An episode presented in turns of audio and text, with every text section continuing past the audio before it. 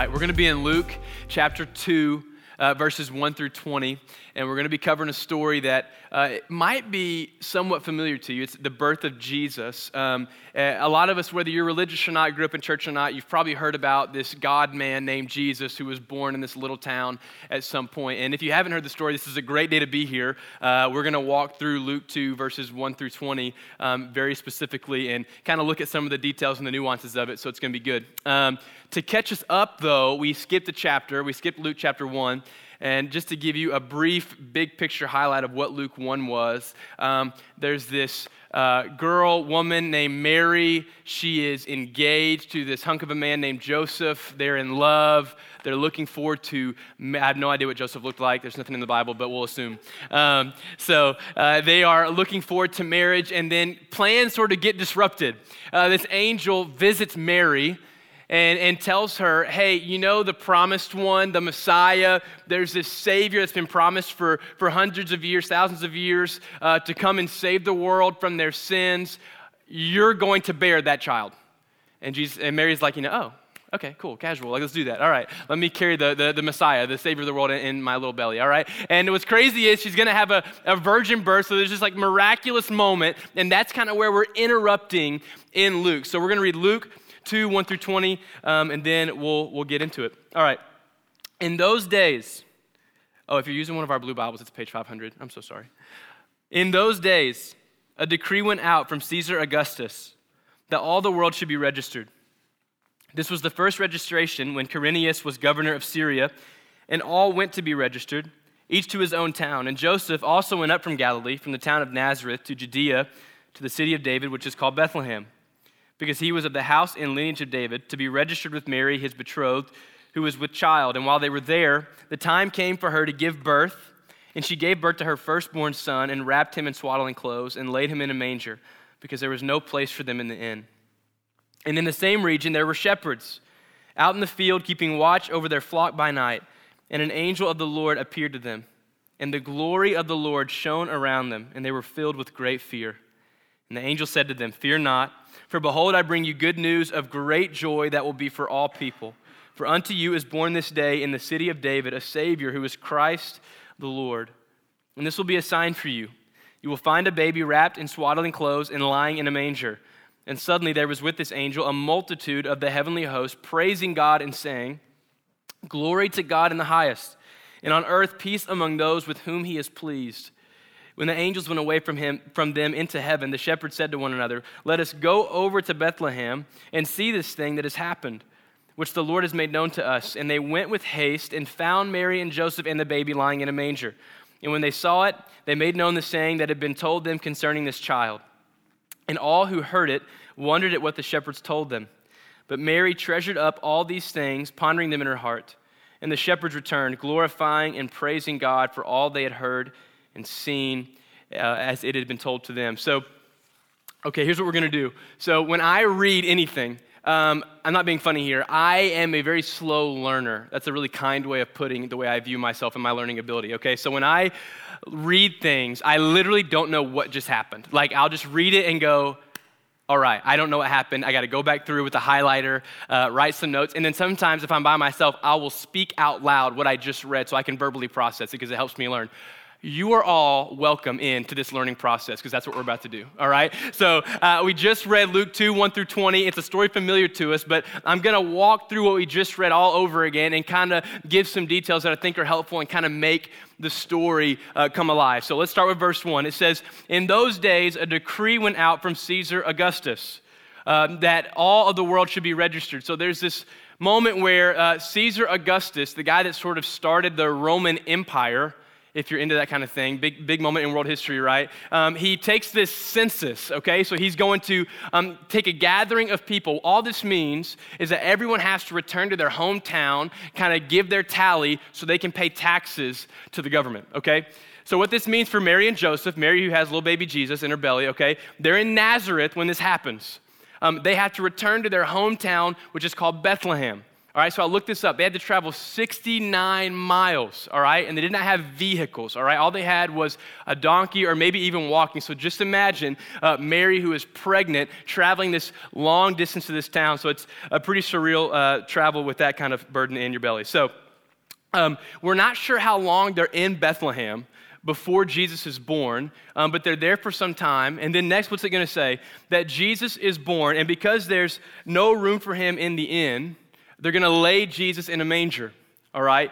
And, uh, and I found something really interesting when I was studying this. So, for the longest time, when I was studying that Jesus uh, had no room in the inn for him, I always pictured Mary and Joseph sort of going and knocking at random doors and being like, uh, hey, I'm pregnant, you know, this is my husband, we need a place to stay. And then some mad innkeeper saying, no, we don't have room for your type, like, you better keep going. Did anyone else have any kind of picture like that? I don't know. Uh, so that's what I did. And, I, you know, then they had to go to some random cave and, like, sleep. And then you teach this really cheesy teaching of, is there room in your inn for Jesus? You know, like, that, that'd be kind of like the home run hit, right? that was my plan. Uh, and then studying ruined everything because here's the truth of the matter the word used for inn right here um, is actually uh, better translated like guest room or house. And Bethlehem was this small town along the Roman, uh, that had, sorry, the major Roman roads didn't even travel beside. Um, so the, the thought of them having like a major inn for people to stay is really unlikely. Um, there's a high, uh, it's highly likely that these people, uh, Mary and Joseph, were just staying with family and friends, like pretty casual stuff. So just picture like, what was your Thanksgiving like? If you were with family in a packed room, that's, that's kind of what was happening here, okay? So um, everyone's in this really packed house, and this is kind of how the house was set up up. There was an upper level where all the people would hang out, and then the lower level is where they kept all their animals, like any kind of livestock to like feed their family, okay? And so everyone's there, uh, the room's really full, and Mary's got this newborn baby. And so it wasn't this moment where hard hearts were like, we don't have room for your child. It was like, no, literally, like you can't put him on the counter. There's casseroles everywhere, right? There's like, he can't go on the couch. That's where Auntie what's a good auntie name? I don't know. Uh, and uncle and great grandpa, they're all there. You know, literally, we've got no room for him. He's going to have to go somewhere else. And the surprising part about this story isn't that. So, if first century readers read that there wasn't room for Jesus, that would make sense, right? A lot of people are in this house. Uh, there's probably just, it's just packed. Um, but the surprising part comes when it says they laid him in a manger. All right, so a manger is literally like a, a feeding trough, okay? So a good parallel would be, um, you know, you're at my house, you've just had a baby, uh, all the females, you just had a baby, okay? And I'm like, hey, there's no room for your baby, but I've got a dog bowl. It's extra big, it's downstairs, it can stay there. And that sounds funny, but I'm actually not making a joke right now. Um, that is very much what is taking place. Like, you can go put your baby in the place where we feed the animals, like where they slobber and drool and germs and all that's there. And it's just this amazing picture Jesus, the promised one, King of kings, right? Holiest of holy, like perfect, comes to earth. And the first place that this little baby lays is a manger. A really gross scene. We have cute nativity scenes, right, to show where Jesus laid in a nice little hay and he's glowing. It wasn't, I, I don't think this was cute. Like, I think it was kind of gross, right? I think that speaks volumes, and we'll get to this more later, but about a king who is willing to come to the earth this way and, and what that means for us. But let's keep moving through the story. So this happens. He's in the manger. Let's look at what happens next. And in the same region, there were shepherds out in the field. So there's these shepherds in this little town called Bethlehem, and they're sitting on the outskirts uh, watching some sheep. Um, and then an angel appears out of nowhere, and they're filled with fear. And I don't know why. Uh, anytime that I've been in my room and a cosmic being showed up out of nowhere, I totally kept my cool. I was like, oh, was waiting on you, right? No, that would be so terrifying. You know, we read this as a distant story, but just imagine you're watching some sheep and then bam, you know, angel from heaven. He says, Fear not. And then there's this moment where uh, the, the shepherds are first to receive the news that the Messiah has come, that the Son of God has come. And this is really significant because shepherds in this day um, were sort of just, just to put it plainly, seen as stupid. Like, they dropped out of, relig- like of, of church or like religious school. Uh, they weren't good at any trade, so they just watched some sheep for a living. That's kind of how society viewed them. And, and even the religious people uh, viewed the uh, shepherds as ceremonially unclean. So, really, they weren't even deemed worthy to enter into uh, the presence of God. And yet, it's these people that the angels are going to show up to first and say, There's great news. Like, peace be with you. The Messiah has come. Let me tell you where he is. It's this beautiful picture. And then so the shepherds hear this. Um, they're going to move with haste, right? They're going to hurry. They're going to see the angels and say, okay, I know we got a bunch of sheep to take care of.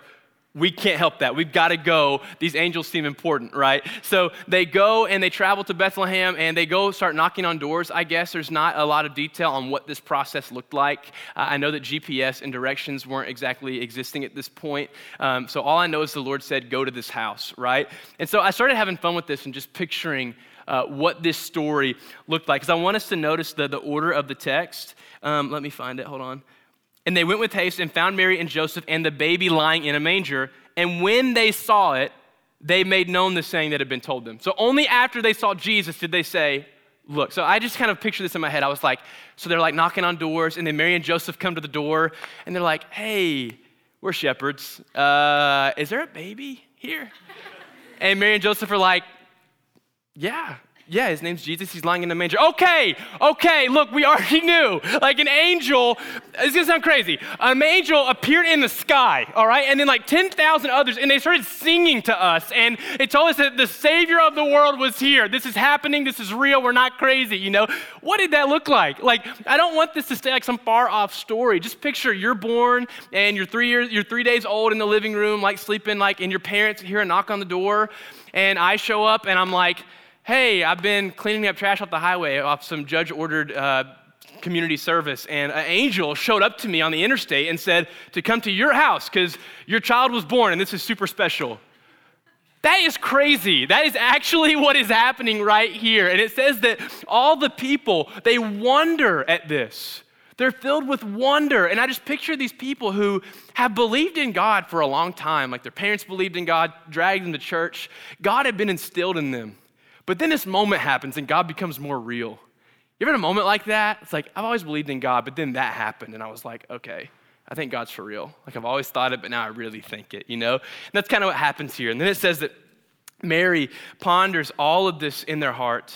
And then the shepherds leave and they're praising God. And I love this contrast because what once was shepherds, like in fear at the angel showing up, now they've listened to the words of God, been guided by God, and they leave praising God. And Mary just gets to ponder all of this is like the truth of God is, is just reigning over their lives. And that's kind of the, the picture I wanted to give you of the story. I hope it just became more real to you. But next is kind of the question we ask. All right, so we have this story of Jesus being born. We've all probably heard it. But why is it important? And under this umbrella of peace, um, why is this conversation important? Why does it matter? Why is it important that Jesus came as a baby and, and laid in a manger? Uh, what does it mean that, why do we get to take peace from this situation? And as I was thinking over this, and literally as uh, Larkin and I and um, someone else were praying at, at, teaching meeting on Thursday, I just kind of had three uh, main like points to, t- to take away from this. It'll take like eight minutes, but if you write, take notes, this is kind of your time. Okay, so um, the first question I want to answer is why. Like, why did Jesus come? Like, what's going on there? Why, why is that important? And the second one would be who? Like, who did he come for? All right, so after the first one, we see it's important, but also who is this for? And the third thing I want to look at is how. Paying attention to how Jesus went about his life and why that's important for us if we believe in Jesus, okay? Um, so, first things first, why? Why did Jesus come? So, look in verse 11. It says, For unto you is born this day in the city of David a Savior who is Christ the Lord. Jesus came as Savior. And that really struck me this week. I was talking to Brandon Steele, one of our teaching pastors, and he was, I was like, What are you going to teach on? Like, what's in your heart? And he was like, The fact that Jesus is Savior. And I was like, Okay, yeah, everyone knows that, Brandon. like, obviously, he's Savior of the world. Uh, but then it hit me. I was like, Oh, shoot, that is the most important thing. Like, Jesus came to save the world a world that needed saving. Like a lot of us, we read that and, and, in our heads we suddenly go, Jesus came as a moral teacher or someone to really bring me comfort or help me along in this life. But no, the angel said he came as a savior to a world that really actually needed saving from what? Sin.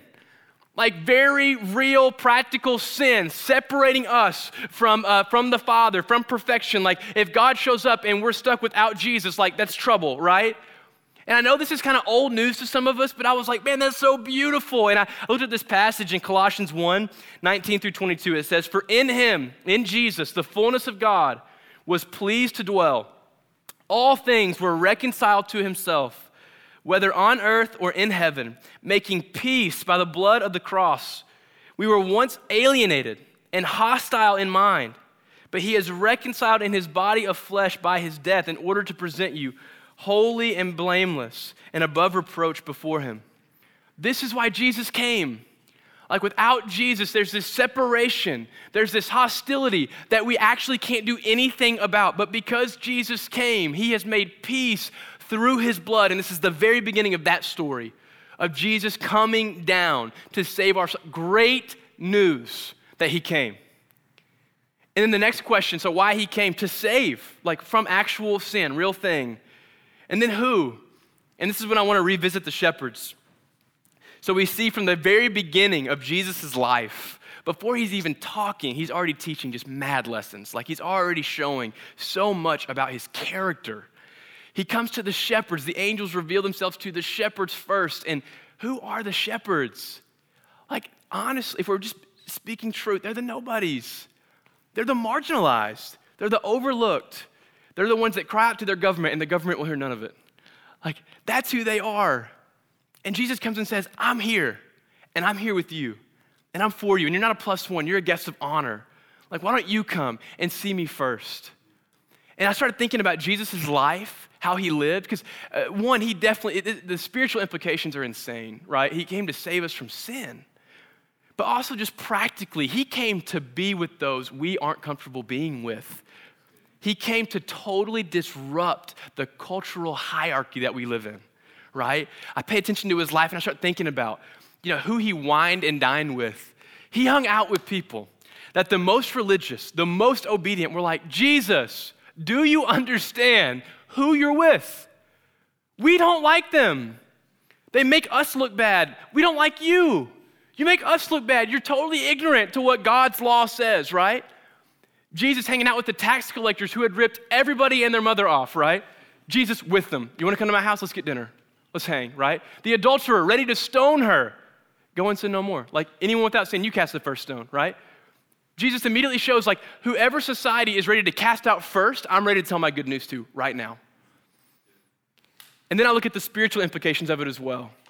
The shepherds, seen as ceremonially unclean, would be very uncomfortable around the religious people, right? Like the religious would kind of like see them, maybe try to give a nice head nod, and then pretend to be having a conversation with someone else, right? But Jesus came for them. And the shepherds probably had seen themselves as dirty, unworthy to be in the presence of God. Like uh, being a Christian was not synonymous with being a shepherd, right? And some of us feel that way. I related to the shepherds this week like what it feels like to do things that make you feel dirty, that society kind of turns its head at, that people kind of abandon you because you're in such a, a, mess that you can't get out of yourself. And it's hard to even start a conversation with God. Like, like what would I talk to a perfect God about? If God shows up right now, it's going to be awkward. Like if he comes to my house, I'm like, oh my gosh, I wasn't ready. I wish I was dressed better. I wish I hadn't done everything that I've done the past week. Like this is terrible, right? And yet God comes and says, peace, I'm here for you. Like you're in. It's like you out here in the actual chairs in Hillsboro, I'm like real people. If you're, um, if you're marginalized, if you're on the outside of society, or if you've come here and you feel social, or you feel spiritually just absent, far from God, like you can't even start a prayer to a holy and perfect God. It's like this is for you. God is for you. And I think sometimes I feel like I can kind of sneak in behind a really good Christian, like, yeah, he loves me. Can you love me too? You know, no, God's like, I love you. I created you. I've given you a purpose. That's what we see here in the shepherds. That's who he's come for. Now I want to get to the how. How did Jesus come? Because I think this is also super important. So I'm thinking, uh, uh, specifically, I was thinking about our culture and why it's important that Jesus came in the fashion that he came, right? He, he comes in this manger. Like, I, I don't know what the Jews were anticipating when they heard the Messiah was coming or when they had read the prophecies, I promise you they didn't picture a manger. That's not like what they had in mind. They, they probably saw a guy born of royalty, coming to overthrow the Roman Empire, to show his strength, to dominate. And the start of Jesus' journey is in a manger, like lowliest. Like, you know, the poorest of the poor don't have babies and put them in mangers. Like, that's crazy, right? I started thinking about Jesus' life more and, and started asking, what enabled Jesus to come in this kind of a fashion? And I started thinking about him on the cross when he was being murdered, spit on, mocked, like people are yelling at him saying, Prove yourself to be the Christ. And they're spitting, imagine this, spitting on Jesus. And Jesus' prayer in that moment is, Father, forgive them. They know not what they do. I was like, okay, how does that happen? How does that work? And the truth is, I think it's just a place of identity. When you are safe and secure as a child of the King, when you belong to God, and your mission, your purpose is to walk in this earth and lift others to the Father. There is no lowering you, right? There is no pride in self, right? The only hurt I feel is the hurt I feel for you if you don't know the goodness of God. That's why I'm here. That's why Jesus, I think, was able to do this. And I was just thinking for us, like, how does this hit Hillsboro Village? Like, how does this actually get to this room, leave theory behind, and get practical? And I started thinking about 12 South. And I started thinking about just like the comparison, like I, in my own heart. This may not reach you. I, I hope it does, but it may not. I started thinking about when I get to comparing myself with people, like when I'm scrolling down Instagram or something, you know, and I start kind of feeling insecure, like, man, I need to get in better shape, or I need to dress better, spend more money on clothes. Like these people look beautiful and their smiles are perfect, and I'm not that, right? And you don't, you definitely don't know what I'm talking about. Um, no. Um, and I started thinking about just the culture at Belmont and Vanderbilt and all of our universities surrounding, like just the competition, the tension of needing to succeed. Like, you, you, guys are trying to get in the right music industry, and if someone who's way worse than you gets the job before you, it's like that person's terrible. They're so tone deaf. And how did they get that? And I didn't. You know, it's like there's all this pressure to succeed, or like maybe you're at Vandy in the medical field, and you're like, I need to get this job, I need to make these grades, and if I don't, like, my value is contingent on my success, right? But Jesus steps in and says, I came to serve and not be served. He finds his disciples, they're eating dinner, and he washes their feet. Like, what does this mean for us? How does Jesus being king speak into our identity? None of these things that culture puts on us attach to us. When Jesus is our king, when he is our savior, when it is our opportunity to step into the mission of God, to participate in bringing the kingdom of heaven to earth, that is our identity as children of the King, right?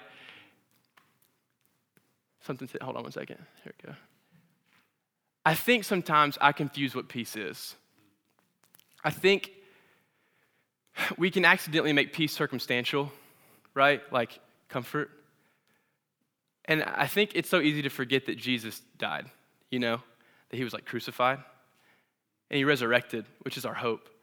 And the disciples, all of them, they had such peace, right? But their circumstances, if we're just shooting it straight, not really. Like, Paul shipwrecked like a thousand times. He was like a thousand. And he, Paul was beaten over and over again. Jesus was chased out of his own hometown as the threat of death. Like, man, the guys that we say really got it, circumstantially wasn't great. If you are searching for peace in Jesus. Don't fall into the trap of searching outside of yourself, like the job, it all working out, uh, the rom com being true in your own life. Yeah, like we met at this place and it was perfect and God was so over. You know, like we, we attach peace to so many things that God's like, I'm not into that. Like, I'm into bringing the kingdom of heaven to earth, to locking down your soul for all eternity. Are you in? Because I'm in if you're in, and I want to walk with you. That's the inner peace that this conversation is about. So if you're here today and you don't know Jesus, um, I'm betting my soul that he absolutely wants to give you peace, like forever. That if you feel unworthy, you're absolutely in. If you feel like an outcast, you're the first one on the list. I believe that. Um, and if you're here and you're a Christian and you're struggling with stress or anxiety or frustration or you're scared or whatever it is, like take on the personality of Jesus, the character of Jesus. You are a child of the King. Swear, like you're good like Jesus has you. Um, and this world, you know, this life is super fast, um, but what happens after is super long. So, um, I don't know. Praise the Lord for Jesus. I'm going to pray for us. We're going to take communion. I don't have very specific instructions for communion, but I would encourage you just to, uh, if you don't feel peace, uh, if this feels so abstract and, and hard to reach out to, tell God. Like, really, just seriously, uh, like, talk to God about it, like, honestly. Um, yeah, if you want to pray, I'll be in the back. Let's pray. God, thanks for this morning, um, for uh, just a great venue to come and, and meet in and worship, and a roof over our heads to keep us dry from the rain as we sing to you. And I pray for peace, Lord. I pray for um, a better understanding of peace. I pray, God, that you would show us steps to take to step into peace. Like, yeah, um, I love you. I know that you care about us. I know that this world is broken, and it's easy to confuse that with you not caring. Um, I pray, God, that, uh, that this church right here would radiate peace in our community. That when everyone's shaken and running around frantically, like, what is happening, we stand still uh, because Jesus, you are our rock. Like you do not shake, you do not move. Um, yeah, I love you, God. Uh, thanks for communion in Jesus' name. Amen. So as we take communion, just remember the, the cup and the bread, it's just the blood and the body of Jesus uh, poured out for you.